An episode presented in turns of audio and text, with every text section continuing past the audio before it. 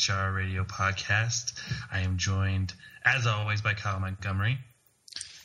Hey, guys, go Broncos. I never doubted you for a minute. John Fox is the best. Never had any doubts. Peyton Manning's not hurt. His ankle's fine. Shoulder ankle's fine. His shoulder ankle. Both of his shoulder ankles are fine. And Jan Wang, of course, at Asian Orange, you will find on Twitter. I don't know. He might be dead this week again. I don't know. I'm gonna call him the Walking Wang because he's back to life, like the Walking Dead. Walking Wang. Zombie Yang. We had a kind of a cool game. Kind of a cool game happen on Sunday.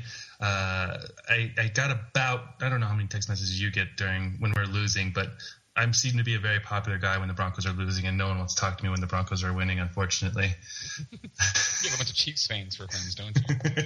I have a bunch of Broncos fans who for whatever reason, seem to think that Kyle Orton's still the quarterback.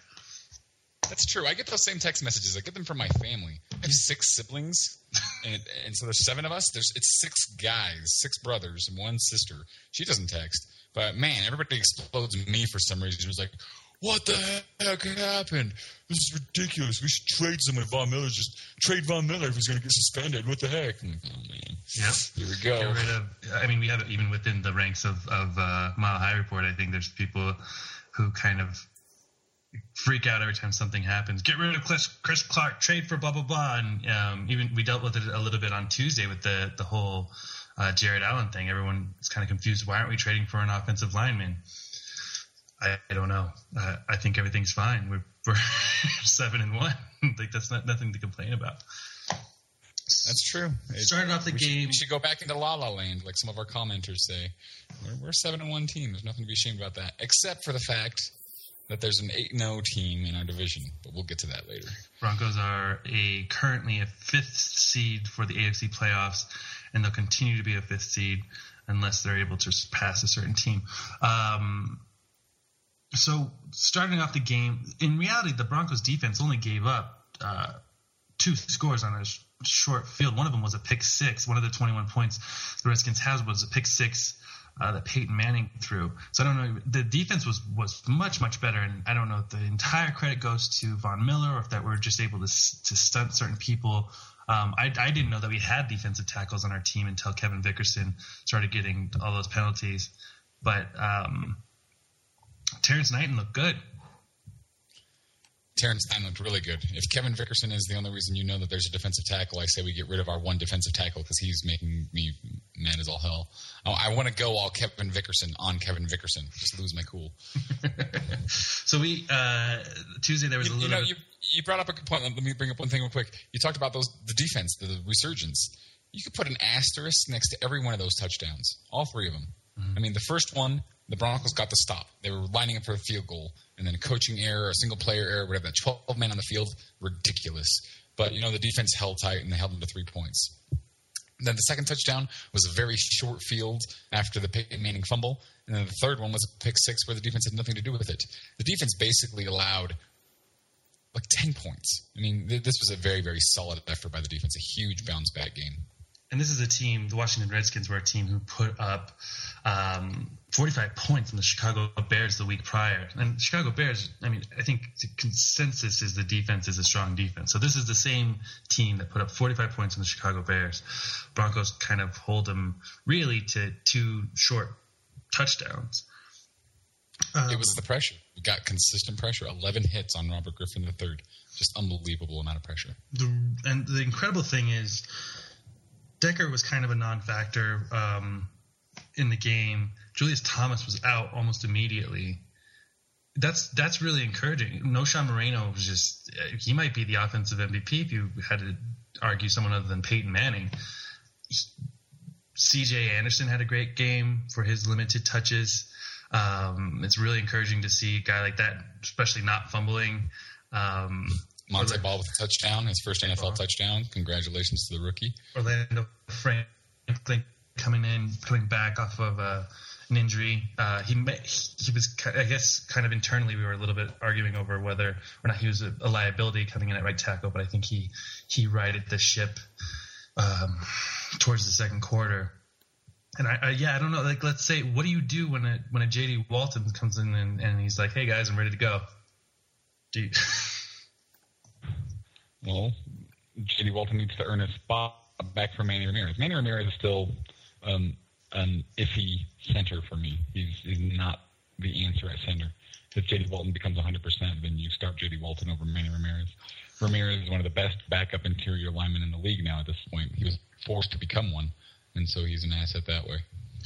Manny Ramirez, and then you have time. You have the blessing of Chris Cooper. He doesn't need to be rushed back.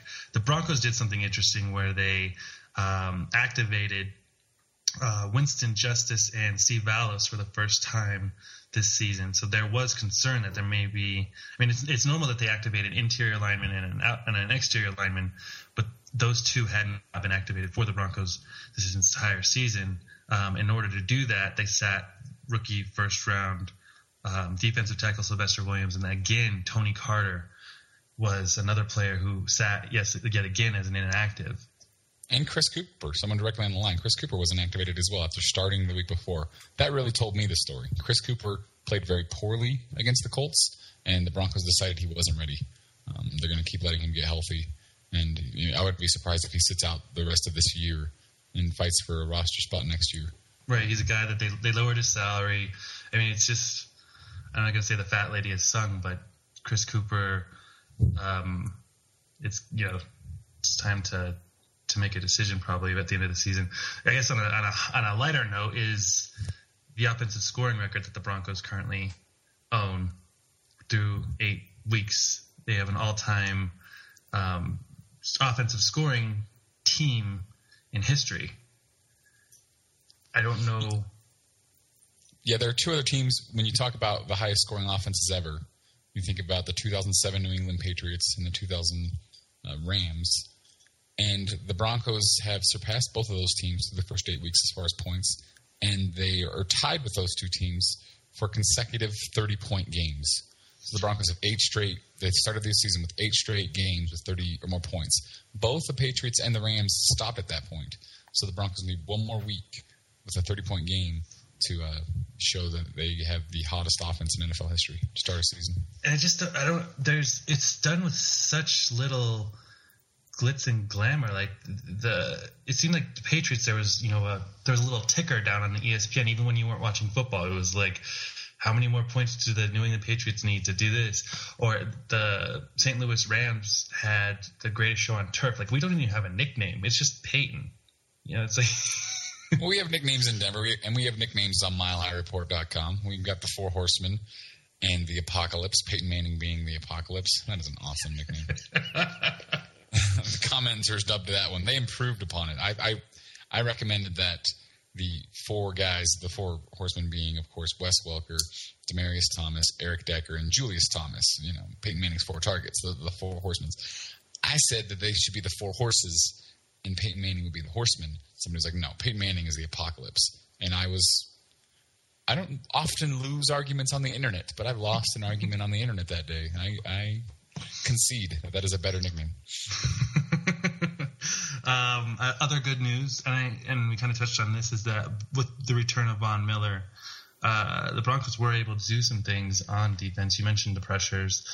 We had interceptions again. Chris Harris came up with one. Raheem Moore came up with one. And there was a few close calls where there were 4 interceptions. There was Dominique Rodgers-Cromartie with a pick 6. It was, mm-hmm. Yeah, it was everywhere. And Dominique, his little showboat towards the end of towards the goal line got him a little guff from the defensive coaches. It wasn't on. I guess had Golden Tate not done what he did on Monday night, maybe it'd be more talked about. But Golden Tate kind of. He kind of showed his ass a little bit on that one. It wasn't. Yeah, DRC might have gotten a taunting penalty, but he didn't. I mean, you could argue that that's taunting. I don't know. Yeah. And then the other really encouraging thing is he's RG3 is now the 3rd scrambling quarterback the Broncos have faced. Michael Vick, Terrell Pryor, and now RG3. If we're looking all the way down the schedule, if we're going to the Super Bowl, we're likely going to be facing one of those types of quarterbacks, and Colin Kaepernick or like a Russell Wilson, that these guys that can scramble, and we've shown and proven, one, that we can shut down a run game, a strong run game, and that we can also shut down a mobile quarterback. Yeah, I talked about this on the radio a little bit. I got interviewed on AM 1300 in Colorado Springs again. I go on their show about once a week. Thanks for having me on, guys. But we talked a little bit about that. Mike Shanahan completely changed his game plan for absolutely no reason in the second half, and it completely played into the Broncos' hand. For the first half, the Redskins found a running game. They rushed for over 80 yards against the Broncos in one half, and that was more than the Broncos were allowing per game through 7 weeks that season. And for some reason, up 21-7, the Redskins abandoned the run. We saw a series in the third quarter where RG3 took three straight deep shots down the field, three straight incompletions. They went for the kill when all they needed to do was keep Peyton Manning off the field, and they might have won that game. It was very weird to see Mike Shanahan outcoach himself a little bit. Yeah, then that was kind of like the cause within the Twitter sphere was how, we wanted Mike Shanahan back and how John Fox had been outcoached. It sounds like he might have outcoached himself a bit. Quentin Jammer over Tony Carter again for, is this the third week or the second consecutive week where Tony Carter's been inactive and Quentin Jammer's been active? I was surprised to see that with Champ Bailey out. It's usually been Tony Carter filling in a lot of Champ Bailey's coverages when Bailey's out. It worked. I mean, this was the best defense we saw all year. Right, and what that really shows probably is that Quentin Jammer's doing better in practice than Tony Carter as well. And then a little bit more on, I guess, the trade deadline came and went. Broncos were in play for possibly Jared Allen. They were one of the teams who talked to the Minnesota Vikings. Jared Allen has about $14 million due to him this season, so the Broncos would have picked up $7 million of that. That's not something you can do when you only have $6.5 million worth of cap space left, and I don't know if that was the issue. Free agency, this is the final season of Jared Allen's contract. Free agency's coming up. What did you feel? What was your inkling going into that whole deal? I think a good GM should pick up the phone in just about any circumstance. I mean, trade deadline's approaching. From what I heard from different tweets, it sounded like the Vikings called the Broncos. And so they were – I mean, that's what I really heard. One of them explicitly said that, I think, from Gil Brandt. It said Vikings called. So they heard some rumors that the Broncos might be interested, and they called. They said, hey, let's talk. And John Elway picked up the phone. He had a radio interview this afternoon, and he pretty much said exactly that. I listened – we talked over some of the terms loosely, what might be involved in getting Jared Allen away from the Vikings. And we decided as a team that the cost was too high, cost as far as draft pick compensation, cost as far as salary, and the benefit. It's a cost-benefit analysis. That's what a businessman does. John Elway's a businessman now. His business is football. And the cost-benefit analysis of Jared Allen was that the cost wasn't worth the benefit. He's got a 8 games left on his contract plus a playoff run, and he's going to cost $7 million, and there's no guarantee he'll resign, and it's going to cost draft picks. And those other – I mean, the two teams that were mentioned as being involved were the Seattle Seahawks and the Denver Broncos. And you look at the two teams most likely to go to the Super Bowl right now are the Seattle Seahawks and Denver Broncos. So they might have been thinking, hey, you're going to have a low first-round draft pick anyway. Might as well give it to us for Jared Allen, or low second-round draft pick, or whatever was in play. I think that the early rumor was that they were looking for a second-round pick. Shaun Phillips is having a better year than Jared Allen. Now, let's analyze that for a moment. Shaun Phillips is not better than Jared Allen, and Jared Allen is the best defender on the Vikings defense. Teams are able to scheme completely against Jared Allen. When teams are able to do that, they're able to take Jared Allen out of the game. So you put Jared Allen in a Broncos uniform on this defense with Von Miller in there, Shaun Phillips and Robert Ayers in there, with Terrence Knighton, who exploded last week in there, you were able to create a lot more pressure, and I think Jared Allen would have had a big impact. Shaun Phillips – oh, sorry, keep going. No, go ahead. Shaun Phillips has 6.5 sacks on the season. Robert Ayers has 4.5 sacks on the season, as does Jared Allen. Didn't mean to interrupt you, though. Keep going. No, I mean, that's exactly what I was about to say next, is that Jared Allen only has 4.5 sacks this season. He didn't have a ton of sacks last year. I think he had like 22 2 years ago, and he had like 12 last year, something like that. Yeah. So he's hit 30. He's 31 years old. He's probably still got several good years left, but maybe the great years are starting to wane on him, being the only player on his team that teams are able to scheme against. I think that the Broncos were fine to stay put. I like that they stayed put. I would not personally have traded more than a fourth-round draft pick for Jared Allen for 8 weeks. And I think that would be, you know, that's what I would have put my price tag on, and the Vikings would have scoffed at it. And maybe that's exactly what John Elway said, too, and that's why we scoffed at it, and the Vikings scoffed at John Elway. Right, and it also shows that you didn't hear any other Broncos players being mentioned. There's a lot of guys in their final year of the contract. Eric Decker, Knowshon Moreno, didn't seem like any of those guys were in play from the Broncos to other teams as well. So we got a cool game coming up. It's an interesting point. There's so many teams that need a wide receiver, and the Broncos have three very talented ones. I thought maybe they would have entertained that, but you know, really, that's the strength of this team. This team is built upon having a strong passing game, an elite passing game. And if we put those wide receivers away, it would be more hurtful than losing our left guard. You know, it's really this. Three wide receiver offense is the identity of the Broncos. We saw what happened. There was a feeding frenzy for Terrence Knighton, and he's not even on the active roster. I think Bubba Caldwell could start on many teams in the league. But for who? Oh, for Tavares King, you mean? Yeah, Tavares King. He's a Panther now, but the Packers wanted him. I mean, that's a guy who's on the receiving corps, but not even a guy who's active. So I agree with you. I'm agreeing with you, basically. No, totally. I think you might have said Terrence Knighton, which confused me a little bit there, but I figured it out. It's another TK. Or maybe I was doing things. I probably did say Terrence Knighton. I meant Tavares King. I'm sorry about that. So we have a cool game coming up for you with Kyle and I. It's coming up after the break. Stick around. This is a terrible game. I don't like games where nobody wins. That's like The Walking Dead. That's like Breaking Bad. This is a game where nobody wins. What is this? I'm in the empire building business. We have to tease what the game is. Three players. Go for it. This is your idea. This is brilliant. There's three players to be named after the break, but there's three players in the Broncos. We have to trade one of them. Name them now so the player can think about it during the break. The three players are Von Miller, Peyton Manning, or Ryan Clady. Bum, bum, bum. Join us after the break. And you have to trade one of them. This is just some nightmare situation where no matter what, you have to trade one of these three players. Which one do you trade?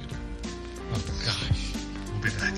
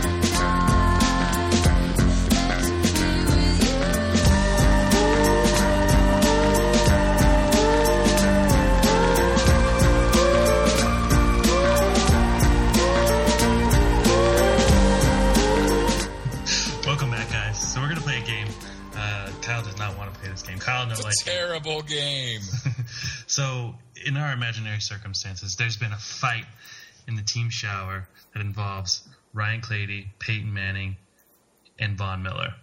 I think Ryan Clady wins that fight. That's absolutely fine. So it's an argument over. I don't know, Von Miller not playing hard enough. They're in the shower. Let's just say it's about size and move on. All right. So now the Broncos are forced to trade one of them in order to make amends. Now this whole fight is offensive heavy, so it makes sense maybe to move an offensive guy, but you're taking into account a few things. Peyton Manning's probably going to get you the most in a trade, whereas a guy like dumping a guy like Ryan Clady frees up a whole bunch of money. Von Miller could get you probably not just a pick this year, but also a pick next year. You could weigh that trade with some supplemental picks that involve hitting certain things, where you know a fourth rounder in 2015 can turn into a first rounder this year. So those are the circumstances. But the point is, I mean, whatever the situation, even if it's a salary cap issue, I like your little imaginary shower fight, but let's say it's a salary cap issue, and then they each cost us $20 million in a year for some reason. And yeah. We have to trade one of them. We can't keep them all. We just can't. So what do we do?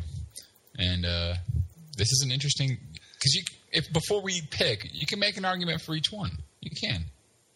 I mean, you want to keep every one of them because they're the three best players on the team. Mm-hmm. But Peyton Manning is old. That's the argument for Peyton Manning. He's old. I mean, he is. He's only got a year or two left. He's hurt right now. You wonder if this is his last year at this point. Mm-hmm. When he makes a joke about how I think right now at this point of the season I could be listed under body each week on the injury report. I mean, he joked that after the game Sunday to Pam Oliver. That kind of makes you – that immediately jolted me back to John Elway talking about how his heart was still in the game, but his body just wasn't after the Super Bowl year for the second Super Bowl. I connected that immediately and thought, oh, my gosh, maybe this is Peyton Manning's last year. Anyway.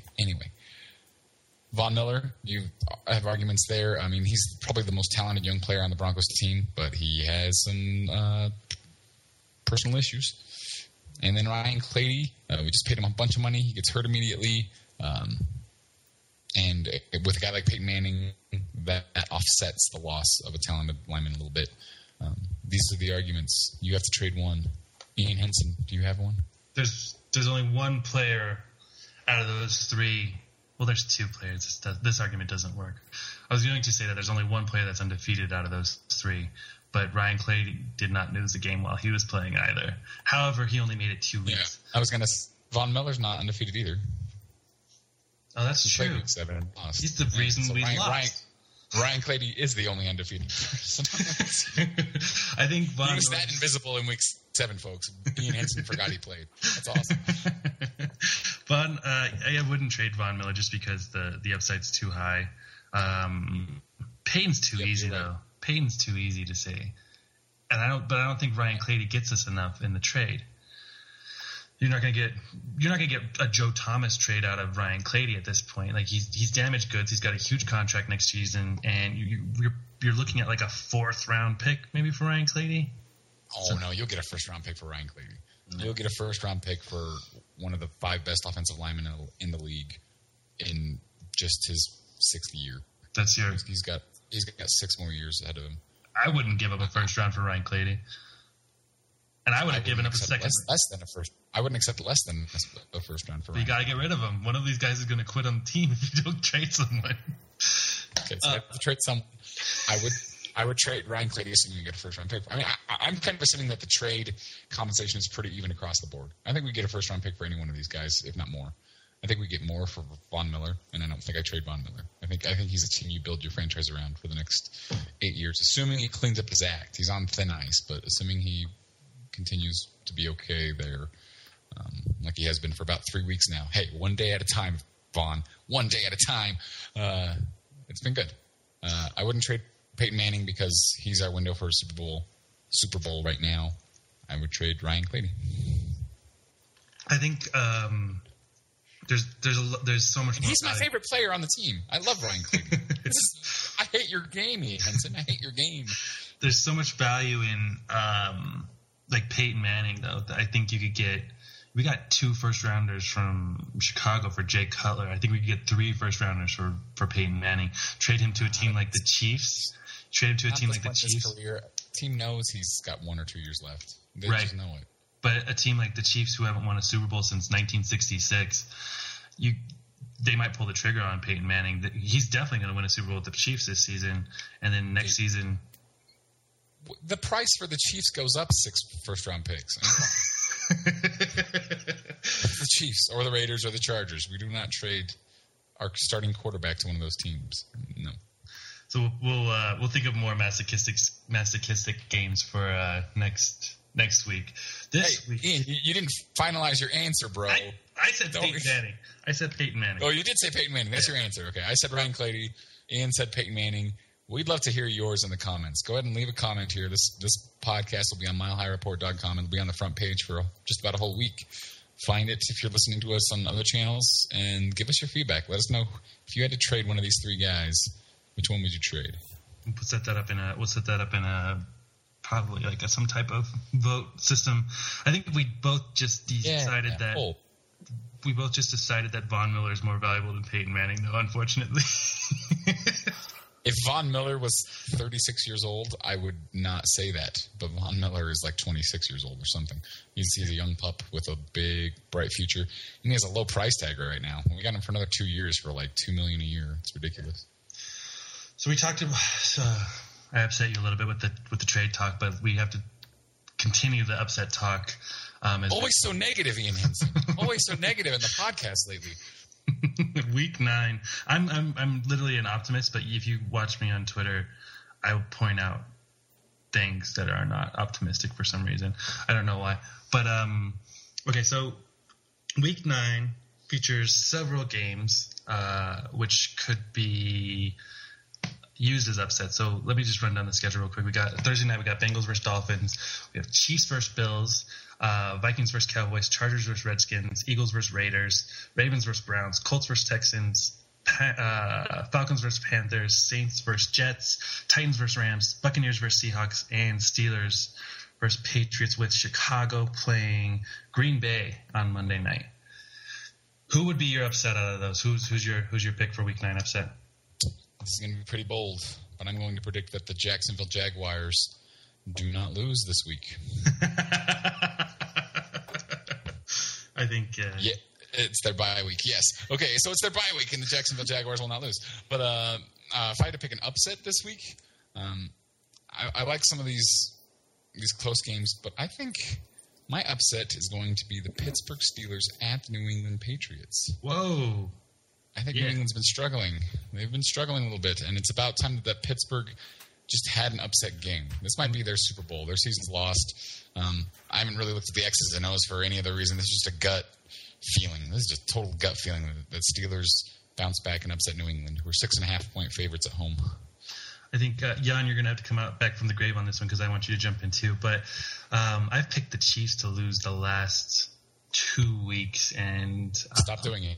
I'm not going to win. I'm not going to do it this week. I would love to say the Bills, but if I was actually putting money on this game, I would not pick the Chiefs or the Bills to win that game. I really like Cleveland, and we do have a pick 'em, which is the Chargers Redskins, so we got to pick that game too. I think Browns over Ravens would be my upset this week. And then yeah, that's a home team. That's an easy pick. I saw that one. That was like the glaring obvious one. Browns at home. They gave the Chiefs all they could handle, so that's a good pick. Yeah, jump in here. Who do you have? If Jacksonville doesn't play this Sunday, will anybody even notice? No one will notice. I like the Jets over New Orleans. Maybe the Bengals are just that good. Hey. I thought for sure the Bengals are just that good. Wow. Okay, I'm going to revoke my Browns pick because I thought you were going to take the Texans over the Colts. I like the Texans over the Colts, but I thought Jan was going to pick it, so I wasn't using that one. If he's not going to claim it, then I'm going to say Texans over Colts in Houston. Your both picks are very bad. Mine's kind of bad too, but New Orleans Saints are on fire. Drew Brees is playing out of this world. Believe in Geno. Yeah. Believe in Geno.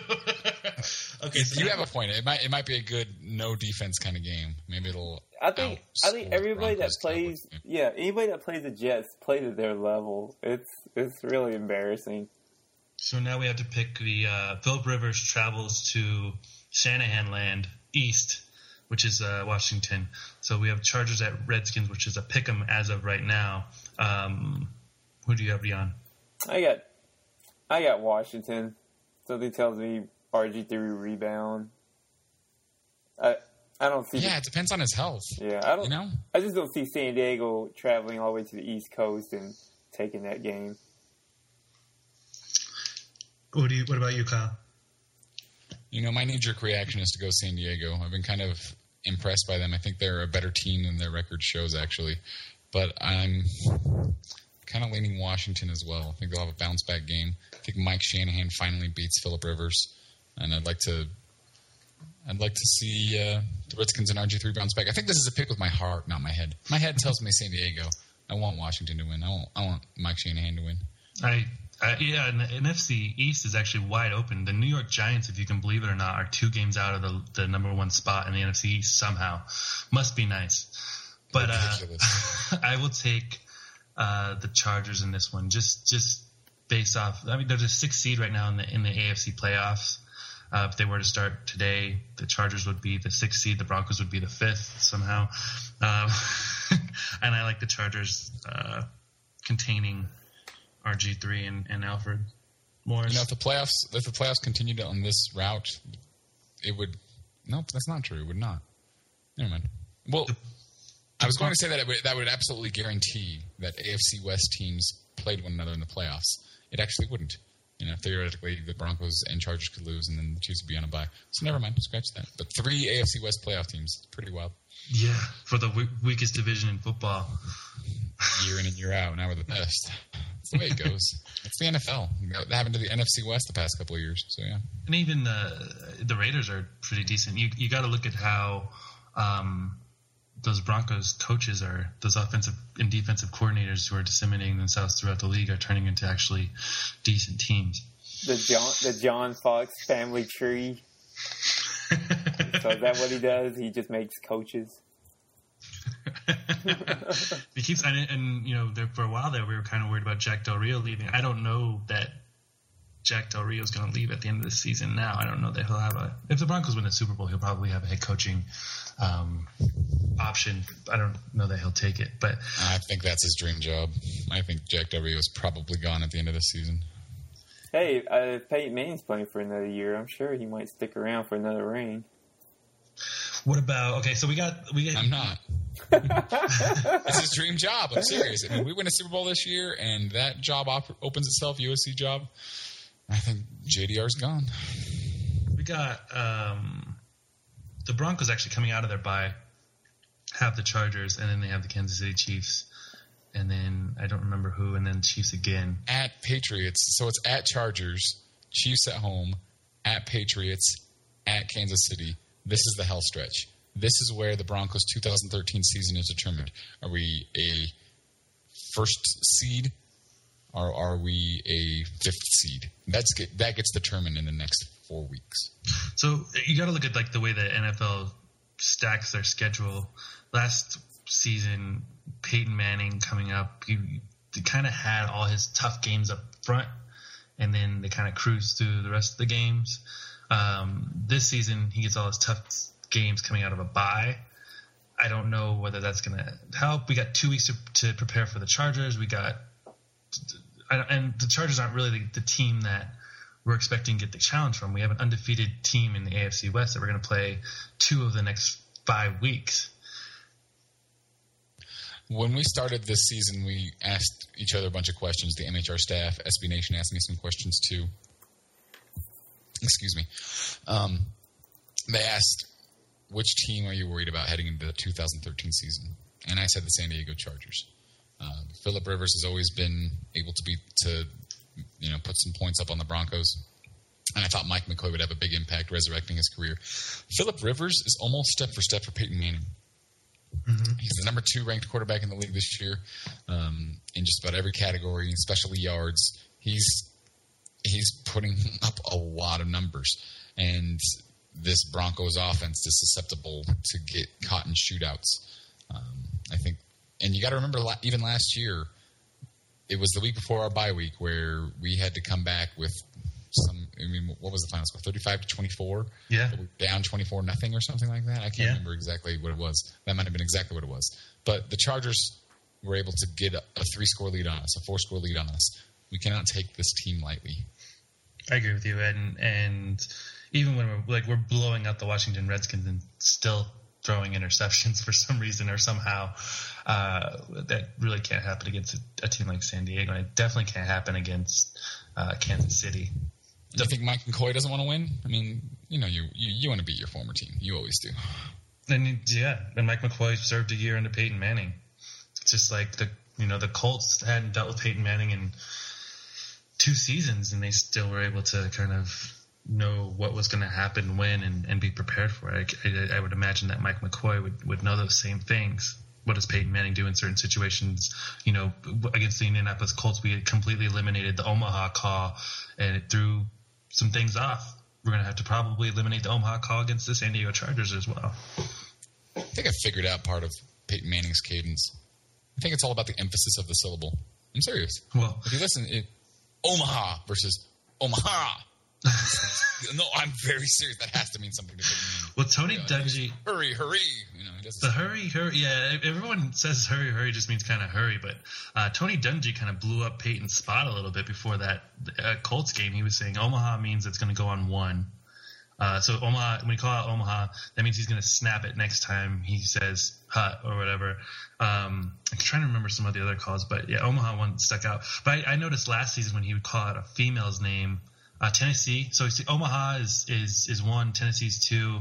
Last season I noticed when he used female names, it would he was audibling to a run. I think he's changed that one this season.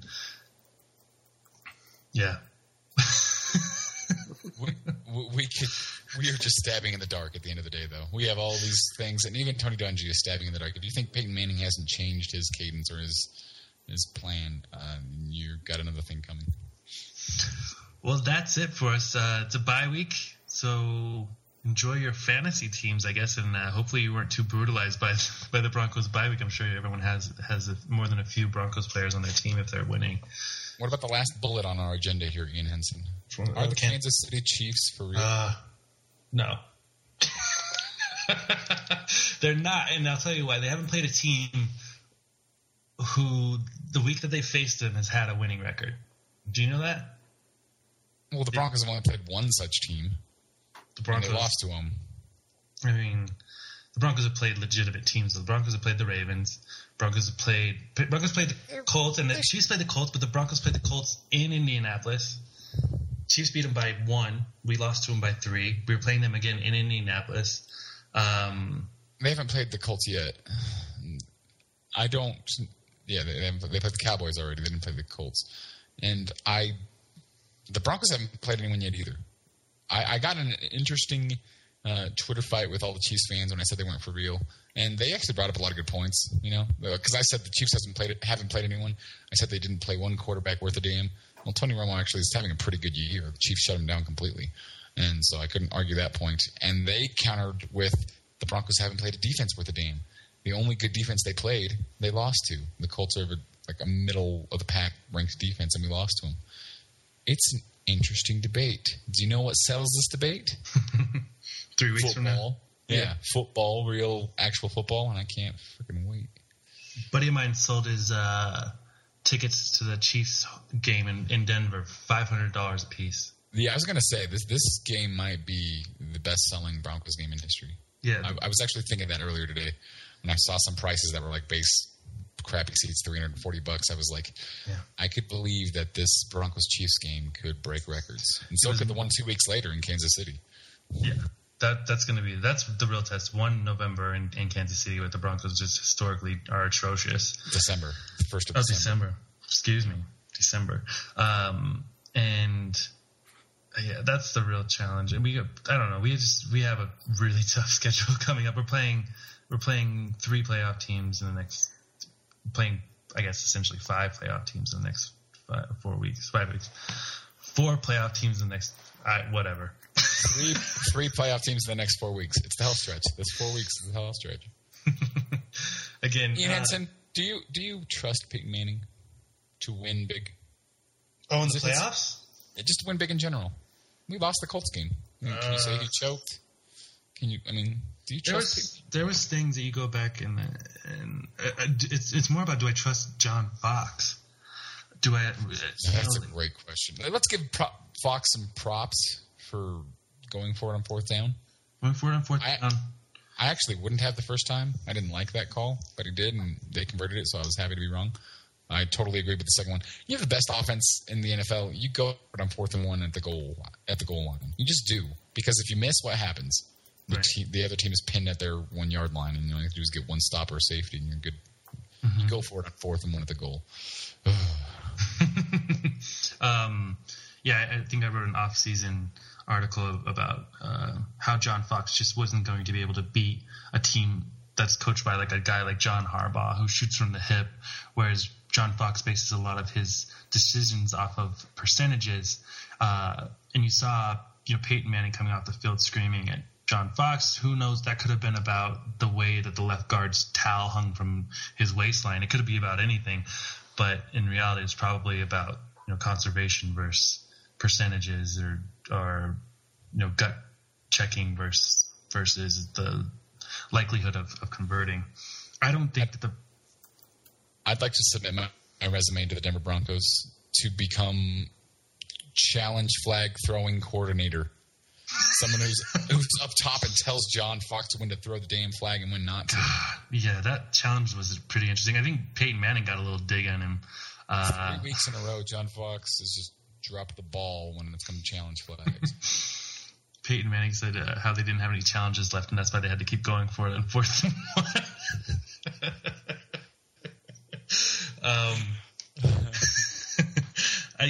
If John Fox continues to this can be a Super Bowl season, you know, with great risk comes great reward. And I believe that Peyton Manning can make up any amount of points in any amount of time. I was upset that they didn't go for it in the second half, or at the end of the first half when they had 20 seconds left. I was like, it only takes 20 seconds for Peyton Manning to score a touchdown. What are you doing on your bye week, my friend? You do not have a Broncos football game to watch. I'm addicted to Red Zone. I'm addicted to Red Zone too. So on our bye week, we'll watch more football. Okay. What's your trick to not freaking out about your fantasy football team? Having a lot of them. I have a lot of fantasy football teams, and I can't keep up. I'm rocking the waiver wire every week. I can't even remember who I start most days. I'm like, yeah, he scored. I'm like, crap, did I start him or not? Dang it. I have 9 teams, and some of these are pretty big deals. So you get kind of like authentically depressed when something goes wrong, like Andre Ellington, who I put on the bench in favor of. Oh, I started him. Oh yeah. I've started him almost every week out of necessity in my biggest money league. But Steven Jackson came back, and I had Zach Stacy, and I had to choose between Joseph Randall and Andre Ellington. Jackson blew it big time. He was so bad, and Andre Ellington, of course, who so good. Yeah, of course he ran for, and Zach Stacy ended up being worth a decent amount of points. I think he ran for 123 yards, but Steven Jackson was just freaking worthless. That's the second year in a row the Cardinals have kind of dominated the Falcons. Interesting, just a weird thing. The Cardinals beat the Patriots in Foxborough last year in week 3. Cardinals were undefeated through the first 3 weeks, including a game at Foxborough against the Patriots last year. The Cardinals 6-0 Chiefs fans. That's what the Cardinals were, 6-0. And we know as Broncos fans that how easy it is to go from 6-0. Quiet, you. I don't know what you're talking about. 2009 season. I don't know. We don't speak of 2009 around these parts. What's weird is that I think the Chiefs had Kyle Orton for like half a season. Had they kept him, they'd probably be in the same shape. I don't know. There's not much of a difference, in my opinion, versus Alex Smith and Kyle Orton. You just don't throw interceptions or touchdowns. Last week. This is another thing. I think it was 3 weeks. Alex Smith went for 3 weeks without throwing a touchdown until last week. It was the first time in 4 weeks that he'd thrown a touchdown. He ran for one. He hadn't thrown one. Did you hear about Calvin Johnson? What was that? Calvin Johnson had a 300-yard game. Oh, yeah. That's more 300-yard games than Alex Smith has had all season. Yeah, I was kind of thinking in the back of my mind that Tony Gonzalez might get traded back to the Chiefs. Oh, they were going nuts about that on our sister blog, Arrowhead Pride, and the Daily Norseman. Is that what the Viking site is called? Stepsister. Stepsister. Excuse me. But yeah, the Chiefs fans are not only infiltrating Mile High Report; they are infiltrating every blog on SB Nation like a 8-0 red plague. Yeah. We had just a little advice to the Chiefs fan. You got to act like you've been there before. It's exact title of their lead blogger, the article we posted today. Hey, Chiefs fans, if any Chiefs fan is listening to this, Mile High Report and Broncos fans, Mile High Report is a family-friendly Broncos bar. That's our environment. That's what we aim for. So if three guys wearing Chiefs gear come in and start cussing about the Broncos and saying that Broncos players are a bunch of thugs, guess what's going to happen in a Broncos-friendly bar? You're going to get kicked out. Mm-hmm. But if you come in with some Chiefs gear and order a beer and have a discussion and have some good-hearted smack talk, but, you know, it's just friendly in nature, you're welcome to stick around. That's Mile High Report. Play by the rules. We're not afraid to kick you out. We got some guys who are definitely not afraid to kick you out. That's right. Well, we have to. We have to cultivate this thing. And we work. There are people here who've worked too hard to make Mile High Report what it is, to let some naysayers ruin the fun for a lot of people. I just want to know where these Chiefs fans were last year and where they were the year before. Like what? I don't know. I know that they. Well, you know the answer. You know what changed. What changed? They went from 2-14 to 8-0. Right. And they don't know how to act like they've been there before because it's been a while for them. I'm happy for their success. I really am. The Chiefs have always been the team that I never really hated in the division. I hate the Chargers and I hate the Raiders, and the Chiefs are always kind of like, eh.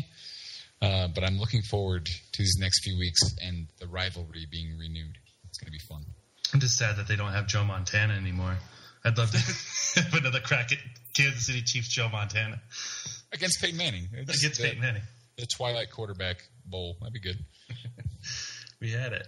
All right, guys. Thank you so much for listening. We'll be with you in the comments, and we got lots of cool kind of – we get an opportunity at MHR to do things during the bye week that we would like to do during the season. It's just that these type of articles wouldn't fly because they would get drowned by actual news. So stick with Mile High Report, and then next week we bring on the San Diego Chargers. Jan, how are you feeling? Are you feeling okay health-wise? You going to make it to next week? Yeah, I'm going to try. Okay. Don't go dying on me. I won't. Don't you go dying on me. No, I got to live for our game, our fantasy football game this weekend. Oh, Jan's, are you winning our league now? No, we have an internal MHR league, and my team, I had an emergency, had to leave, so I auto-drafted 3 quarterbacks somehow. And ended up with no receivers, and I'm currently 4-4 in the league. I had the worst week ever in this league. Like it was, and I started everyone. Sometimes I forget to start someone, and it's an excuse. This just was pathetic. Come on, guys, shape up. I need to coach them up. Let's go. Kyle started Matt Schaub at quarterback last week. Just kidding. I started Tom Brady. It was just as bad. Might as well. Yeah, I started Michael Vick in one of my leagues, and he was worth negative points before he got hurt, like 2 seconds into the first quarter. He got sacked, and then he was out. Also, feel free to let us know how you're doing in your fantasy league in the comments, Mile High Report radio listeners. Oh, we got some actual big news. I can't give too much of it away right now, but we have something kind of cool happening. Kyle's aware of it. And Jan's aware of it. But you guys aren't aware of it. But yeah. Ian's having a baby. Congratulations. That's not inside his belly. That's not what's happening. There's a baby, but it's a TV show baby. So that's all you get. There's your teaser. All right, guys. Thank you so much. Thanks for hanging around, and feel free to comment, and we'll see you next week. Go Broncos. You should know that I will sell you a future you don't want.